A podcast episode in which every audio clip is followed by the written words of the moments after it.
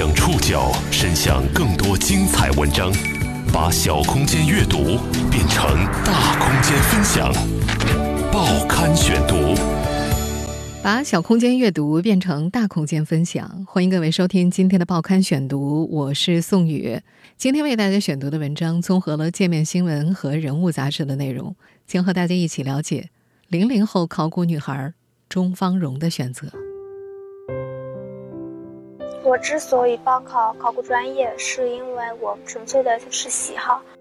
不久前，湖南文科第四名钟芳蓉报考北京大学考古专业，在全国引发一时喧嚣。留守女孩的身份和选择被众人认为清苦的考古专业，将她放入了争议的中心。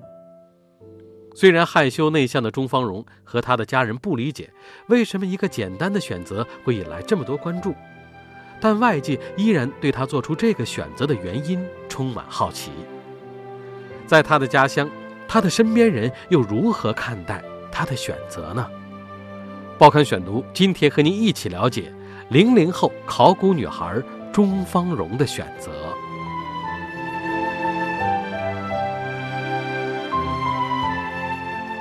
七月末八月初，一夜爆火之后，湖南耒阳女孩钟芳蓉逃去了深圳。他的父亲钟元卫则留在家里应对来访的媒体记者们。这本来该是女孩的高光时刻。二零二零年八月七号，耒阳市宣传部门打来电话，让钟芳蓉准备一下接受中央电视台的采访。父亲钟元卫不想解释太多，告诉电话那头的人，来不及了，人已经坐车走了。之前有记者到访，等了五六个小时也没敲开钟芳蓉的房门。这个细节被媒体报道之后，大家都知道，这个备受关注的女孩害羞又个性强烈。七月二十三号是这场风波的起点。那天高考成绩公布，钟芳蓉考了六百七十六分，成为耒阳市的文科状元，在湖南省文科考生中排名第四。最开始是有人将老师们在办公室里查分后尖叫的视频发在了抖音上，很快就上了热门。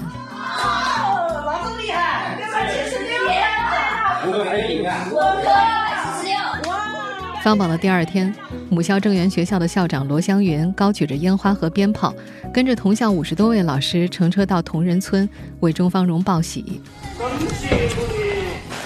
在烟花和鞭炮的烟雾里，钟芳蓉站在人群中央，在祠堂前和老师家人们拍了合影。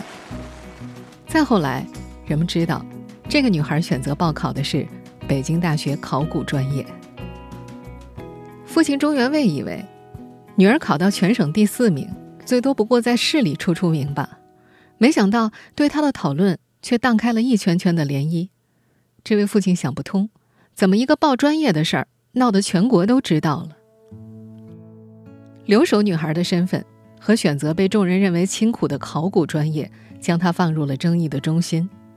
一开始是怒其不争的声音，一波网友用世俗的逻辑试图唤醒他们眼中不清醒的女孩。有网友评论，估计老师们都失望了吧，注定不是一个大富大贵的行业。还有人写道，在这个浮躁的时代，应该选个来钱的专业，改善家里的条件才对啊。更有人写道，穷人家的孩子嘛，不要去学什么当诗人，最后发现理想和现实差距太大，把自己逼疯。第二波讨论来得更加迅猛。为了驳倒前述言论，支持钟芳蓉的选择，山西、湖南、四川各大省市的博物馆和考古研究机构为她寄去了礼物，包括书、手铲、冲锋衣，并寄语希望她是未来我们能够仰望的新星。钟芳蓉被冠上了考古圈团宠的标签。网友们因为这个故事兴奋起来，评论口风又变成了考古圈晚来得女，简直是郭襄过生日。短视频平台上出现了几十个相关视频，视频博主们对着镜头开启了一场又一场演讲。以这个女孩为例，讨论前途与梦想、偶像的力量，将她誉为全村的希望，留守儿童版的月亮与六便士。她为数不多的影像、照片以幻灯片的形式播放，被配上那些激昂的歌曲和音乐。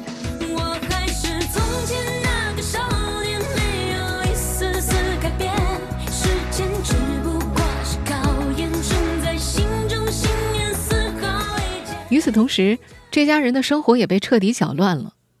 有家房地产公司请钟芳荣拍视频，声称以后买房子可以有五折优惠，可等到见面之后就变成了八折。钟芳荣的视频很快被这家公司添上了入住状元楼的字样，发在了该公司的抖音账号上。学校知道之后，要求对方删除视频。校长罗湘云发现这次事情之后，钟芳荣变得更加谨慎和抗拒了。和父亲一样，钟芳荣也不理解为什么一个简单的选择会引来这么多关注。新华社的报道之后，女孩拒绝了所有的采访，不再回复任何人的微信，包括她所在学校的校长和同班同学。但各家媒体还是蜂拥而至，希望了解她的故事。赶上母亲刘小艺的工作单位邀请她到深圳去旅游，母女俩坐着高铁逃也似的离开了耒阳。钟芳荣逃离了耒阳，但耒阳市、他的母校正源学校以及他长大的同仁村却依然热闹。在舆论场内，留守学生考上北大的励志故事早就演变成了一场关于职业选择的辩论。人们试图从他成长的环境里找到某种理解新一代精英的线索。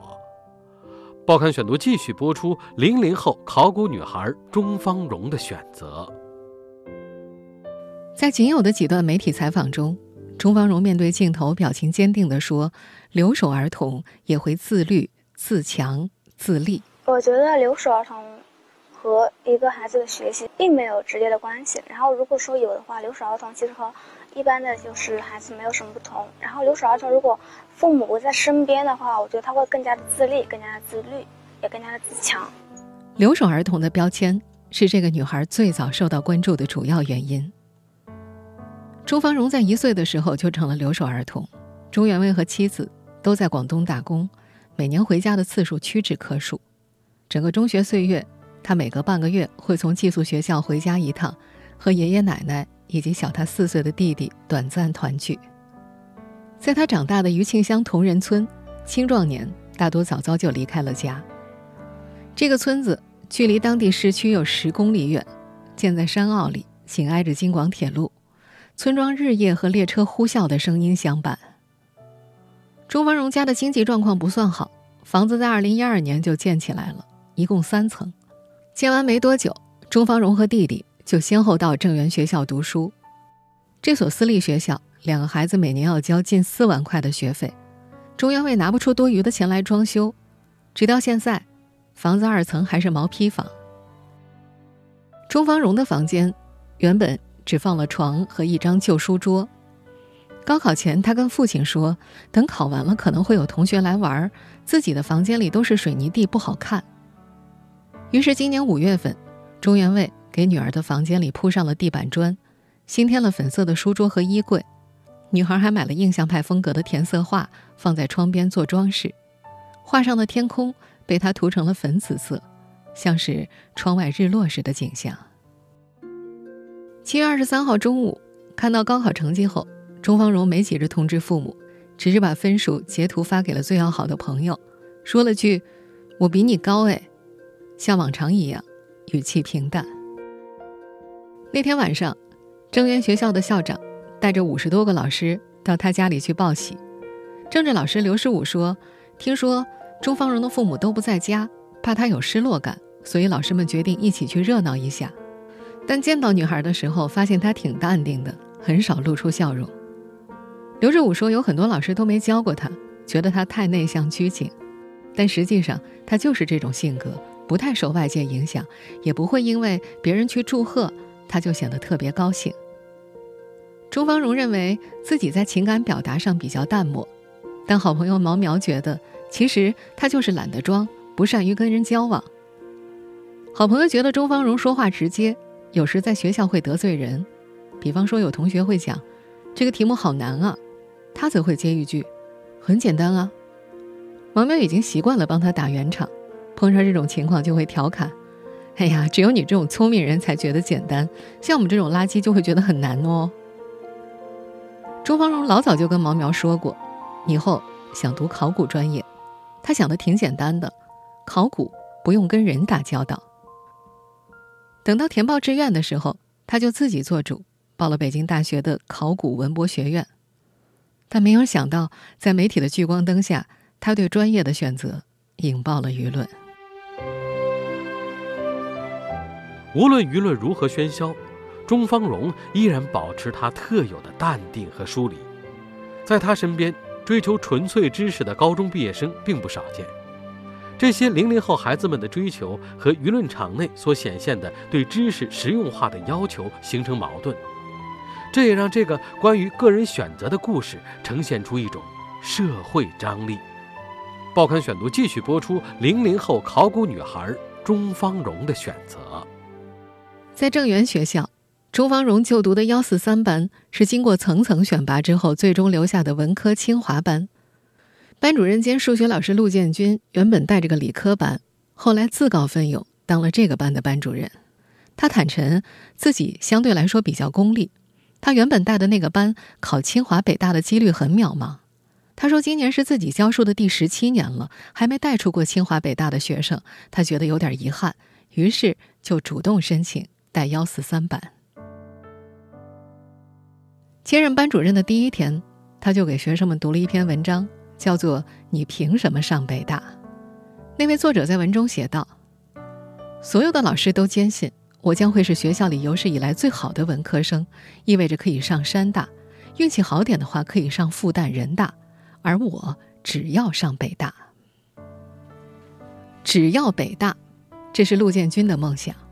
他把这个梦想寄托在他带的这个班级上，尤其寄托在钟芳荣、匡雪梅和雷婉娟三个女孩身上。他们三个是这位班主任心里的三驾马车，是一四三班最有希望考上北京大学的人。七月八号，学生们一出考场，陆建军就坐立难安。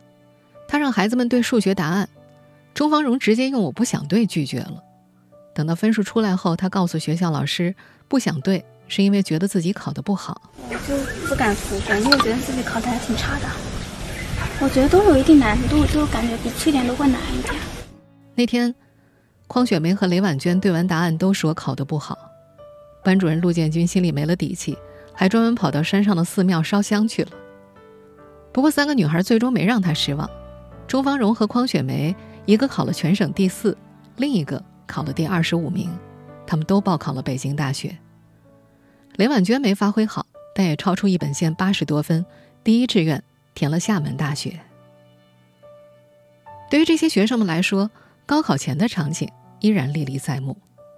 匡雪梅记得，班里每天都是安静的，不论上课下课都没什么声响，而楼上的其他文科班总是在吵闹。位于教学楼四楼的清华班像个真空的盒子一样，且不说校外的新闻，就连这届高三有多少个班，他们当中的很多人也搞不清楚。就像是温室里的花朵一样，这个清华班里的学生接收营养的信息常常是高度一致的，这也影响着他们对于未来的想象。在学校，他们唯一的娱乐是看中央电视台的新闻周刊。为了帮助他们积累素材，这项娱乐一直延续到高考前。有一次，新闻周刊报道了二十年后学生当街打老师耳光的新闻。接下来的语文测验当中，作文主题恰好是尊师重道。三个班级的学生几乎全部都引用了那则在新闻周刊上出现的事例。除了这档电视节目，他们还靠一些月刊获取信息，积累作文素材。青年文摘、Vista 看天下是其中比较火的两本。被媒体关注之后，钟芳荣公开回应，自己从小就喜欢历史，受到樊锦诗先生的影响。对于考古，对于历史，然后我是受了很深的我的高中和初中的历史老师的影响，以及樊老师的影响。而关于敦煌研究院名誉院长樊锦诗的故事，钟芳荣也是从上述那些作文素材书上看到的。班长周小红还记得，班里有很多同学都把那些文章摘抄了下来。他还记得那篇文章的开头是这么写的，如果让你去敦煌待一个月，你可能会愿意，但让你待一年、待十年、待一辈子，你还会愿意吗？他把这篇文章递给了同桌雷婉娟，因为雷婉娟早就说过，等到读大学的时候，她想报考古专业。匡雪梅也有过这种想法，他说好像在他们班就有这种风气，很多人都有历史情结，喜欢那种跨越千年的感觉。他觉得这可能跟一些比较火的综艺节目以及纪录片，像《国家宝藏》《河西走廊》《我在故宫修文物》有关系。也正因为如此，班长周小红看到钟芳荣上热搜的时候非常惊讶，考古真的很冷门吗？在钟芳荣就读的正源学校的清华班里，许多同学希望填报的高考志愿都和自己喜欢的科目相关。和钟芳荣一样，他们的选择都会受到外界的干预和影响。坚定志向不动摇的只有钟芳荣一个。报刊选读继续播出零零后考古女孩钟芳荣的选择。和钟芳荣一样报考了北京大学的匡雪梅，原本是想报哲学专业的，被班主任陆建军给劝住了。匡雪梅想报哲学的原因很简单，因为喜欢政治课当中的哲学与生活这一册。她告诉前去采访的记者，自己喜欢辩证法，喜欢里面矛盾的观点。高考完那天，她觉得自己考砸了，夜里失眠，也用辩证法来安慰自己。在日记里她写道，又在问我考得怎么样，我不知道该怎么回答，让很多人失望了。我再怎么后悔也没有用，关键是吸取教训，总结一下为什么没考好。但我也有优点，乐观，不服输，善于反思。得知他的专业意向之后，班主任陆建军劝他认真考虑，告诉他学哲学可能对将来的就业不太好。他告诉匡雪梅，这是个挺孤独的学科，大部分时间要自己探索。而陆建军觉着匡雪梅的性格跳脱，更加适合从事和人交往的工作。听了班主任的建议之后，他把哲学这项志愿填在了新闻与传播和国际政治后面。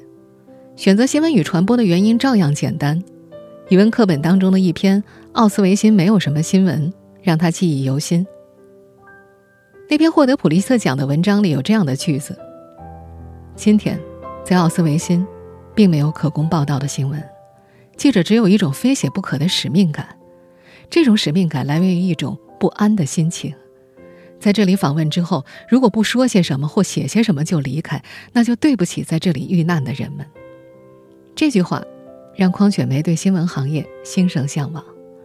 今年疫情的时候，看到记者们留守武汉发回的报道，这种向往就更加强烈了。在这所学校，他们的同学们在填报高考志愿的时候，都倾向于选择自己喜欢的科目。文科班班长周小红最喜欢的科目是语文。高三这年，她的床头始终放着一本《红楼梦》，回到宿舍不想做题的时候，就翻看贾府未败落时的热闹。比如《红楼梦》第四十回行酒令，黛玉怕被罚酒，不小心说漏了嘴，讲出了《牡丹亭》当中的诗句：“良辰美景奈何天。”在场众人似乎都未在意，独有宝钗看了黛玉一眼。周小红没太读懂这一段，不过把“良辰美景奈何天”默默念了几遍，觉得这句子好美。她意识到自己对文字敏感是在读高一的时候，语文老师让文科班的学生们凑钱买了一百本书凑成图书角，碰上好天气的时候，老师会让每人带一本去操场，把这节课花在阅读上。周小红记得在春天有一次，他带了一本重温最美古诗词，里面分析了韩愈的诗句：天街小雨润如酥，草色遥看近却无。他对古诗原本没有多深的感受，但读到当每个春天来到的时候，我们还会像古人那样心被万物复苏所触动吗？环顾四周的春色，想着诗里的美景，他觉得整颗心都柔软了起来。周小红原本想在志愿里填报暨南大学的文学院，但又犹豫。她也想过，高中生活很枯燥，所以把翻书当作生活的补充，但以后要把文学当成专业，还能像现在这样喜欢文学吗？最后，她还是把这项志愿排在了工商管理专业的后面。钟芳荣和其他同学之间的不同之处在于，她非常坚定。即便劝他换专业的建议铺天盖地般涌来，他也只是对自己的选择有了很短暂的怀疑。我之所以报考考古专业，是因为我个人纯粹的是喜好，然后我的性格也和考古专业非常适合。然后对于网上的一些说建议我去金融、计算机，我个人不喜欢这些领域，然后我个人也不太适合这些领域。我觉得考古专业的辛苦，就是我相信我能战胜这种辛苦。听到钟芳蓉要报考考古专业的消息的时候，幺四三班的政治老师刘志武倒没觉得诧异，反而觉得还真挺适合他。这位老师觉得，在幺四三班的尖子生里，钟芳蓉是最有主见的，甚少向老师提问。在八月初逃离耒阳之后，钟芳蓉在妈妈刘小艺的朋友圈里过上了另一个夏天。他们去了深圳的世界之窗，在颜色斑斓的花圃前自拍。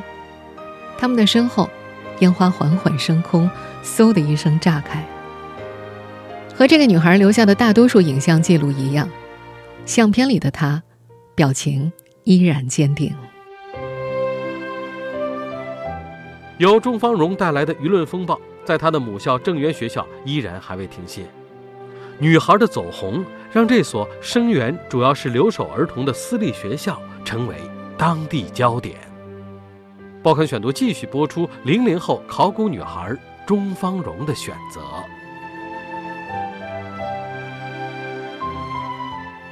正源学校的校长罗湘云最近很忙，在接受人物杂志采访的那个晚上，他才从衡阳市乘车回到耒阳。他说没想到这件事引起外界的反响这么剧烈。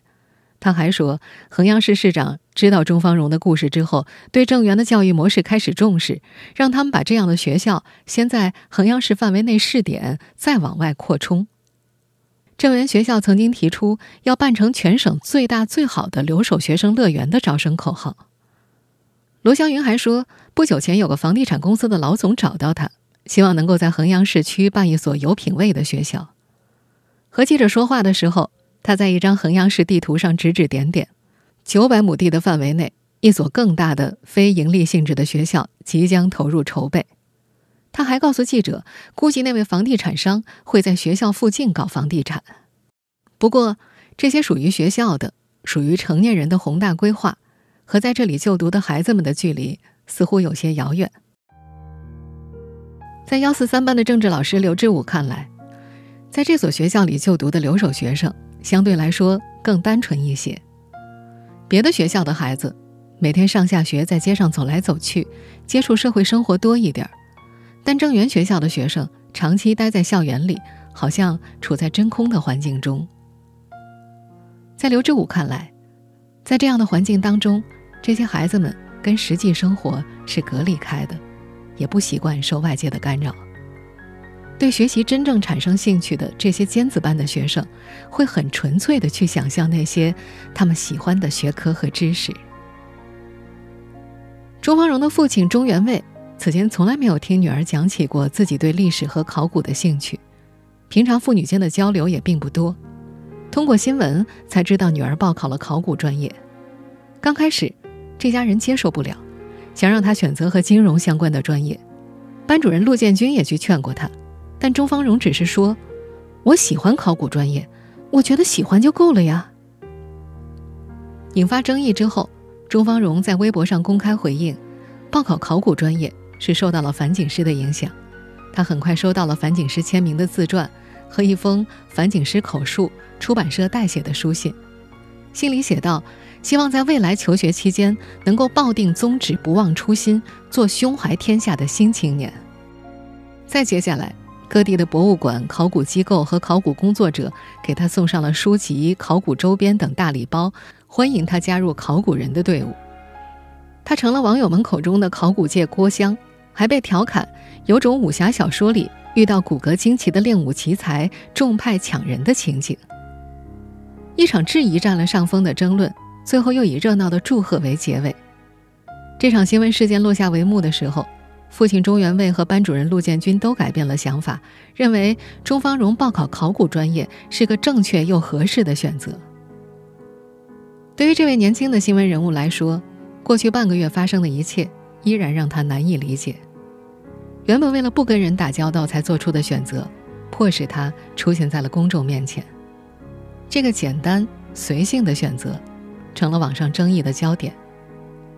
钟芳荣想，我们的世界可能有点不一样，可能外界更看重钱，而他们这代人更看重爱好。还好在正源学校，他并不孤单，那些和他一样追求纯粹知识的同学都佩服这个女孩的决定。和他一样，这些同学们正等待着新学期的到来，等待着离喜爱的知识更近一点。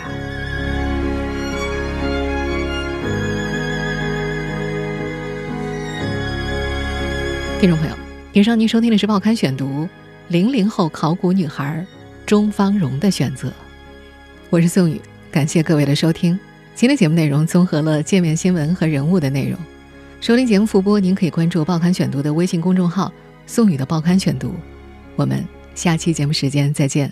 嗯、路在脚下，其实并不复杂。嗯、只要记得你是你啊。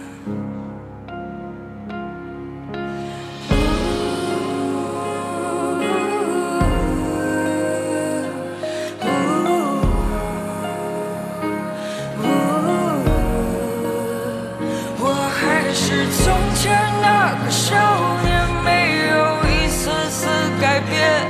时间只不过是考验，种在心中信念，丝毫未减。眼前这个少年，还是最初那张脸。面前再多艰险，不退却。